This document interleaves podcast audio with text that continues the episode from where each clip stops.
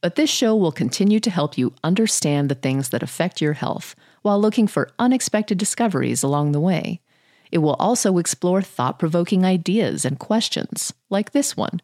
Many of us have those stubborn pounds that seem impossible to lose, no matter how good we eat or how hard we work out. My solution is PlushCare. PlushCare is a leading telehealth provider with doctors who are there for you day and night to partner with you in your weight loss journey. They can prescribe FDA-approved weight loss medications like Wegovy and Zepbound for those who qualify. Plus, they accept most insurance plans. To get started, visit plushcare.com slash weight loss. That's plushcare.com slash weight loss. Another day is here, and you're ready for it. What to wear? Check. Breakfast, lunch, and dinner? Check. Planning for what's next and how to save for it? That's where Bank of America can help. For your financial to-dos, Bank of America has experts ready to help get you closer to your goals. Get started at one of our local financial centers or 24-7 in our mobile banking app. Find a location near you at bankofamerica.com slash talk to us. What would you like the power to do? Mobile banking requires downloading the app and is only available for select devices. Message and data rates may apply. Bank of America and a member FDIC. Hey, it's Ryan Reynolds, and I'm here with Keith, co-star of my upcoming film, If, only in theaters May 17th. Do you want to tell people the big news? All right, I'll do it. Sign up now and you'll get unlimited for $15 a month in six months of Paramount Plus Essential Plan on us. Mintmobile.com slash switch. Upfront payment of $45 equivalent to $15 per month. Unlimited over 40 gigabytes per month. Face lower speeds. Videos at 480p. Active Mint customers by 531.24 get six months of Paramount Plus Essential Plan. Auto renews after six months. Offer ends May 31st, 2024. Separate Paramount Plus registration required. Terms and conditions apply if rated PG. When you need mealtime inspiration, it's worth shopping Kroger, where you'll find over 30,000 mouthwatering choices that excite your inner foodie. And no matter what tasty choice you make, you'll enjoy our everyday low prices, plus extra ways to save, like digital coupons worth over $600 each week. You can also save up to $1 off per gallon at the pump with fuel points. More savings and more inspiring flavors make shopping Kroger worth it every time. Kroger, fresh for everyone. Fuel restrictions apply. Today, we're going to explore the unique health challenges facing men in their 40s, the importance of proactive healthcare, and why it's never too late to take control of your personal health. Proactive healthcare includes checkups and screenings, testing and seeking treatment early when we experience concerning symptoms. That's a great way for us to detect health issues before they escalate. But a 2023 survey by Cleveland Clinic found that almost half of men, about 44%, do not get an annual physical exam. Men in this age group in their 40s are starting to grapple with many pressing health issues. This might be the first time they're being diagnosed with conditions like cardiovascular disease, diabetes, high blood pressure, obesity, and mental health concerns. Although it's crucial for men in their 40s to adopt a proactive healthcare approach, many take a more reactive approach to their health.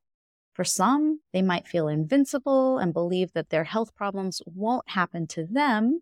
And for others, medical care may not have been a priority until a health crisis arises. For today's episode, we'll discuss the importance of scheduling regular checkups with a primary care physician and undergoing recommended screening tests based on our age and health history. We'll also talk about the future of primary care with a discussion about health tech, including wearables and AI.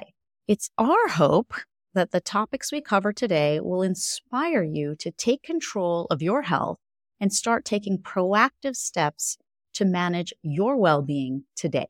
Dr. White? Well, thanks for having me. I feel like I should just say an amen to all of what you just said. So, a, a resounding yes to all of that.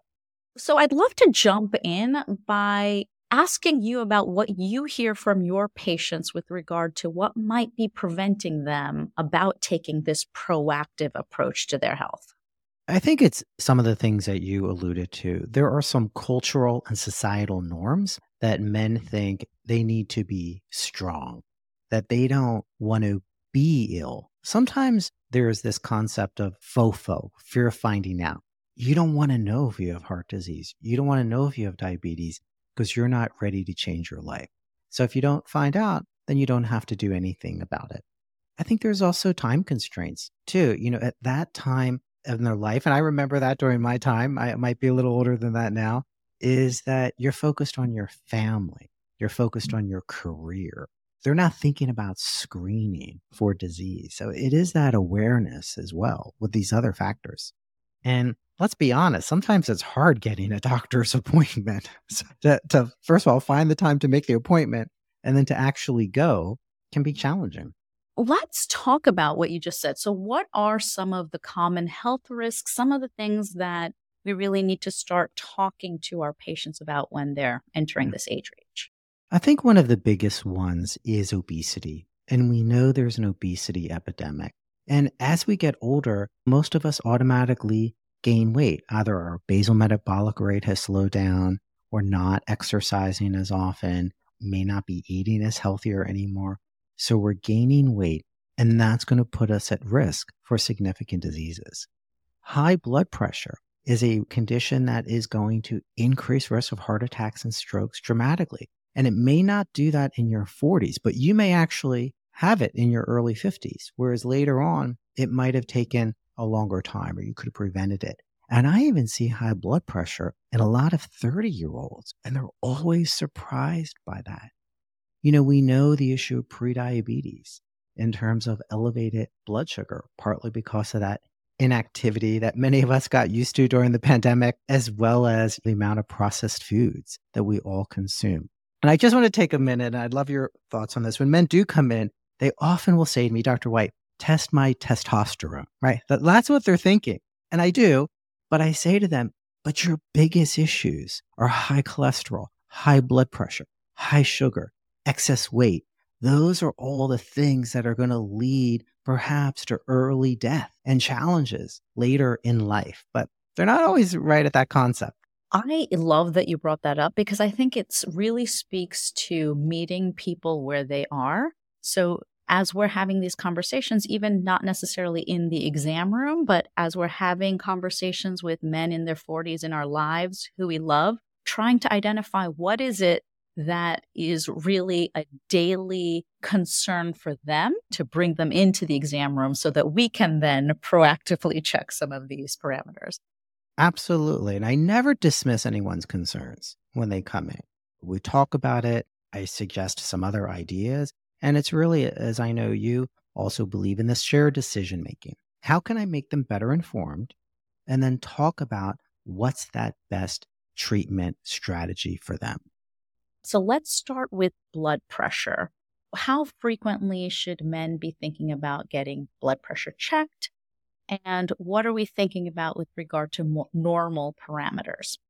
You know, I'm a big proponent that we need more frequent blood pressure monitoring. Too often we do it once a year when they're in the doctor's office, or we do it once every other year or once every three years when they come back. I really encourage most patients in their 40s to get a home blood pressure machine. You know, many of them are affordable. I always tell them to watch a video, hopefully on WebMD, about how to check your blood pressure because many people don't do it properly. But I would argue your blood pressure at home, accurately taken, is much more useful for me than it is once a year when you come in. And I actually do my blood pressure. People can't see, but I have one on my on my desk and I check it a couple times a week because I know that is a huge risk factor. So certainly you should be getting that checked every time you go to the doctor's office at least once a year when you're in your 40s, but you should be doing it more often at home. And we have the capability to do that such a critical point because what I often find, I'd love to hear what you think about this, is folks will come in for their annual checkup. If their blood pressure's elevated, it's very common to say, Well, I'm just stressed about being here. And without having more data points from your day to day life, it is hard to sometimes make that assessment depending on that sort of gray range that you're seeing. And then people say, well, give me another chance. Let me come back in. And that's where you may not follow up. So I, I love that point. I see it all the time, and it's five years late. We'll be back after a quick break.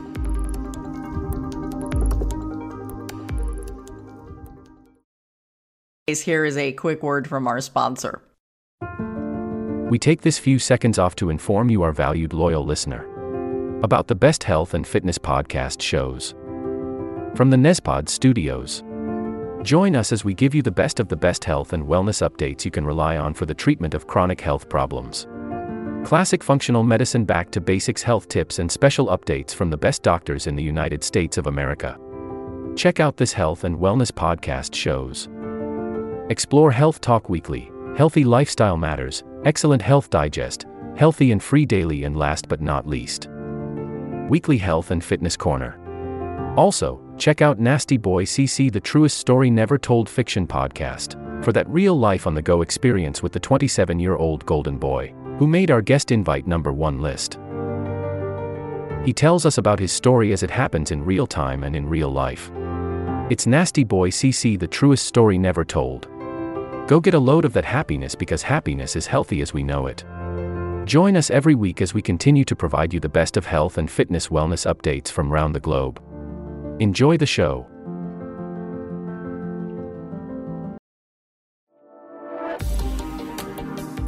And now, back to our episode. Leader, when they're finally getting started, even though they've been elevated for many years. And I'm at a system where I'm able to look at data over time, which is great. And I will say, but six years ago, you were told you had high blood pressure. And they're always like, is it that long? And, you know, we laugh about it, but it really does increase their risk because they're not feeling symptoms, right? It's rare that people get headaches or dizziness from high or low blood pressure. So they don't really like that idea that they're going to have to take a medicine, perhaps for the rest of their life. But what I try to talk to them about is the data that we have that's going to reduce your risk of heart disease and stroke. Thank you for making that critical point because it really is called the silent killer for a reason. And it's really hard to stick to the routine of managing a condition that may cause you problems much later in life. But I think really informing people about why is so important. So let's move on to cholesterol testing. What are your recommendations around cholesterol testing? You know, typically the recommendations, and they can vary a little, whether it's the American College of Cardiology, American Heart Association, American College of Physicians, family physicians. And sometimes that creates stress on people because they don't know what are the right guidelines. But typically around 40 to 45, you start checking a yearly lipid panel, which is that total cholesterol, but also the good cholesterol HDL, the bad cholesterol LDL, and the triglycerides. But, you know, I asked them about family history too, because if you have early heart disease, typically in your 40s or even your 30s, then we need to be measuring that earlier. And folks might even want to ask about this lab called lipoprotein little a, which is what we look at in terms of perhaps genetic, a family history of elevated triglycerides. And I'll tell you, in Europe, they measure it once. You only need to have it once. In the United States, we don't do that. But that's something to consider because having elevated cholesterol, particularly LDL, is a huge risk factor. And I'll tell you, I see so many patients that are not having their LDL, that bad cholesterol, at their right target. And our thinking really has changed in the past few years. It's not just total cholesterol. And I'll tell you, that's for me. My total cholesterol was kind of borderline all the time, but then my LDL was high. And that's finally why I said, hey, I should be on statins or something to lower cholesterol I think that's a major point. And I'm just thinking also just from a, a South Asian background, there are risks to folks that they don't necessarily recognize that for some of us, even at a younger age, we're at higher risk. And some of that has to do with where our bodies are depositing that excess weight and our insulin sensitivity. So I'd love it if you could talk a little bit about that piece. I mean, the other aspect with that, along with weight, is you know, many people, particularly men, don't see themselves as overweight, even when they are overweight. A lot of times they'll say to me, Oh, Dr. White, I'm not overweight, I'm muscular. Sometimes they are, but a lot of times they're not. Sometimes I have to have that conversation. So it depends, as you said, where that distribution of excess weight is, because that's going to impact the response to insulin. And that's really an important component. And then, you know, our understanding of cholesterol, the genetic aspects of it has changed over the last few years. We always thought it was mostly about diet. And there is a big component of diet, but there's also a component of genetics. So that's what I focus on as well. And I calculate an ACC, AHA, or Framingham, you know, risk on most men and women. And a lot of times they had never heard of that, but that's really important to remind patients as well to get your risk score calculated for heart disease, because that's going to help decide what you need to do. Yeah. And I love that you bring that up because I think that having that number, that metric to mm-hmm. share with somebody and really make it real in terms yeah. of over the next 10 years, this is your risk. What are you visualizing to do in those 10 years? And that's really where why we're concerned and why we want to start this medicine. Now, sometimes perceptions of risk are different. I've learned over the years because I told a patient the other day, your risk of dying from a heart attack in 10 years is 9%, which is, you know, at 7.5%, we really start to think about treatment because that's moderate risk. And he was like, that's not too high, Dr. White. I was like, well, if you think about it, and, and it's a risk that changes over time. So as you continue to get older, your risk is going to increase. But but that's the whole point that I know you and I share the same belief. We got to empower people with information. We can't talk down to patients and we want to include them. And that's where I find men are more responsive when you include them in their care and you help them think about it because they want to be around for their family. They want to be around for their loved ones. So if they understand, hey, your risk is increased, but there's things you can do, they're more open to it. To your point, also stories and sharing stories about what risk means, what it means to have a heart attack that can affect the functioning of your heart, how that might change and shift your ability to do the things that you want to do in your life. I found that to be very powerful as well. I bring up my own experiences. I don't know if that's good or bad, but sometimes I'll say to them, Your blood pressure is better than mine, but we have to start this. Or, you know, I'm on more medication than you are. It, I find they do r- relate to that in terms of I can empathize with them because I've been there and I'm willing to share that, you know, selectively at times. That is so true. I think my father makes an appearance in many of my stories. And then I'd love to shift us to cancer screenings. If you could give us your insights on colon cancer, prostate cancer screening, when do you start that? What do you think patients should know about that? And there's been a lot of debate, even in the past year, about what age we start screening. And doctors can be confused and patients can be confused. And people have to understand that we can't screen for most cancers. You know, we can't screen for pancreatic cancer. So the ones that we can, lung cancer, colon cancer, breast cancer, and men do get breast cancer, are things that w- we have to keep in mind, prostate cancer, etc. And then to go over with them what that means. And, and I should point out, a lot of patients will say to me, oh, I got a, one of those, you know, direct to consumer genetic tests. They'll say over the counter genetic test. And I was told I'm not at risk for cancer. And I always explain to them that's for a very small set of cancers that are inheritable. Most cancer is not even caused by genetics. Most cancer is caused by lifestyle. So, colon cancer is one of the biggest issues, and we're starting to see that in a younger age group. And historically, we would say if you're at average risk, and we should talk about what average risk means, then we typically start in the past, we would say 50. Now we say 45. Some people say even earlier based on family history at 40. And the good news is we have a lot more tests than we did 10 years ago. Depending upon a person's individual medical history, everyone doesn't have to have a colonoscopy. There's other tests that we can do, such as a FIT test and some others. So people do have options nowadays. And it's important to know, even though colon cancer can be slow growing as we get older, you know, that interval of time, you don't have to do it every year depending upon which test you do, but it's critically important. And when you have insurance, it, it should, all the aspects should be covered as a screening test. The concept you brought up earlier, FOFO, is really detrimental in a sense because when you do go for these screening tests at the recommended intervals and times and you start them early, that finding could be at a stage where it's curative to have something done. And that is just such a better place to be in than, you know, a recent story in my family where the diagnosis was made in the late 70s, where mm-hmm. that surgery, the interventions are just going to be that much harder on you.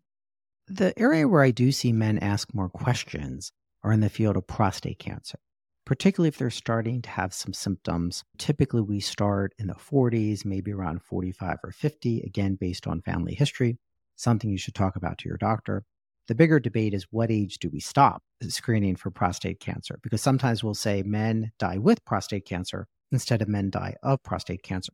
But that's much later in life and really should have a discussion with your physician about getting screened for prostate cancer if you're in your 40s. Key point. So I think we've given a lot of advice about what we need to be talking to our physicians about when they come in for that primary care appointment.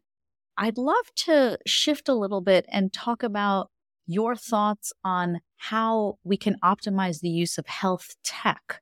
So, wearables in between those appointments. This is audio, so people can't see, but I have a Fitbit on. I don't know if you have one on as well. It sits by my bedside table. I thought that doesn't count. But, you know, we really have to embrace this concept that, that health happens outside the doctor's office. And here we have these tech tools that can actually empower patients with more information. So I'm a big supporter of them. And people will say, well, you know, how much can we rely on these? They're not medically great, but they're pretty good, especially when we look at trends. So I look at it for me in terms of the number of steps, not that, you know, 7,842 is the exact number, but if I can see on a weekly basis, am I doing more? Am I doing less? Am I putting out more calories or less calories? And it does correlate to weight. I don't get preoccupied with it, but I do look at it every couple of days and I try to look at it on a weekly basis. I think of the importance of sleep because that can give you an indication whether you need to sleep better. So these tools are only getting better. And we're talking about being able to do blood pressure, which would be a huge step if we're able to get that right. I've had plenty of patients come in that talk about their watch told them they were an AFib, you know, an irregular heart rhythm. Now, often they didn't need any intervention, but I'm happy that they're empowered with information. And I think it helps get people more engaged with their care because we don't want just one measurement in time, as we were talking about that heart rate in the doctor's office once a year, twice a year. We want it on a continuous basis every day, looking at trends over time. So I think these are terrific tools. I wish insurance would pay for it. I wish we could democratize this amount of data that we're getting because it's truly personalized. It's your information that I'm looking at over time. And we need to get away into electronic health record because it's it's hard to act upon information that's not in the right section. Yeah, that's so true. And I think that this is going to lead us into my questions for you about emotional health, but I think this kind of fits in a little bit is you have to really recognize yourself. What is bringing you anxiety? What are you going to use as data to take action? And so really, I think your point is so important that you have these data. We want you to use it to empower yourself and to take action and not to sit and fret about what these numbers are showing. And that's what we're here for. Absolutely. And you alluded to it, but I also point out to patients there's no physical health without mental health, and there's no mental health without physical health. And I've learned that, to be quite honest, from you and many of my colleagues at WebMD. I didn't always have that mindset, as many doctors don't. And it's something that we're realizing more and more. And for men, it can be particularly challenging to open up that conversation about anxiety and depression, but it's so important to address. And I'd love to end the episode by giving you the floor, what are your thoughts on bite sized action items that our listeners can take today to be proactive about their health? I think, broadly speaking, better information leads to better health. So if I can collect more information about how I'm doing on a daily or weekly basis in terms of the number of steps, my sleep, you know, my blood pressure, maybe even my blood sugars through a continuous glucose monitor. All this information is going to allow me to have better health. One shouldn't try to tackle everything all at once. Many of them are interrelated. It's still a key component to go in to the doctor on a yearly basis when you're in your 40s to get checked to make sure that you're on the right path to health. Thank you so much, Dr. White. I really appreciate you taking the time to be with me today. Well, thank you, Dr. Pathak. It's always great talking to you. What I'm taking away from our conversation are sort of two pieces. One is that there's a very important component of what you can achieve proactively through care with your primary care doctor. But there's also this very vast amount of work that you can do outside of that clinical setting using some of these tools and technologies to really measure and take action outside of the exam room. So I appreciate you for putting equal weight on both pieces. Thank you so much for listening. This will conclude the episode. Thanks for tuning in. If you like what you hear, please leave a comment and subscribe. Thank you.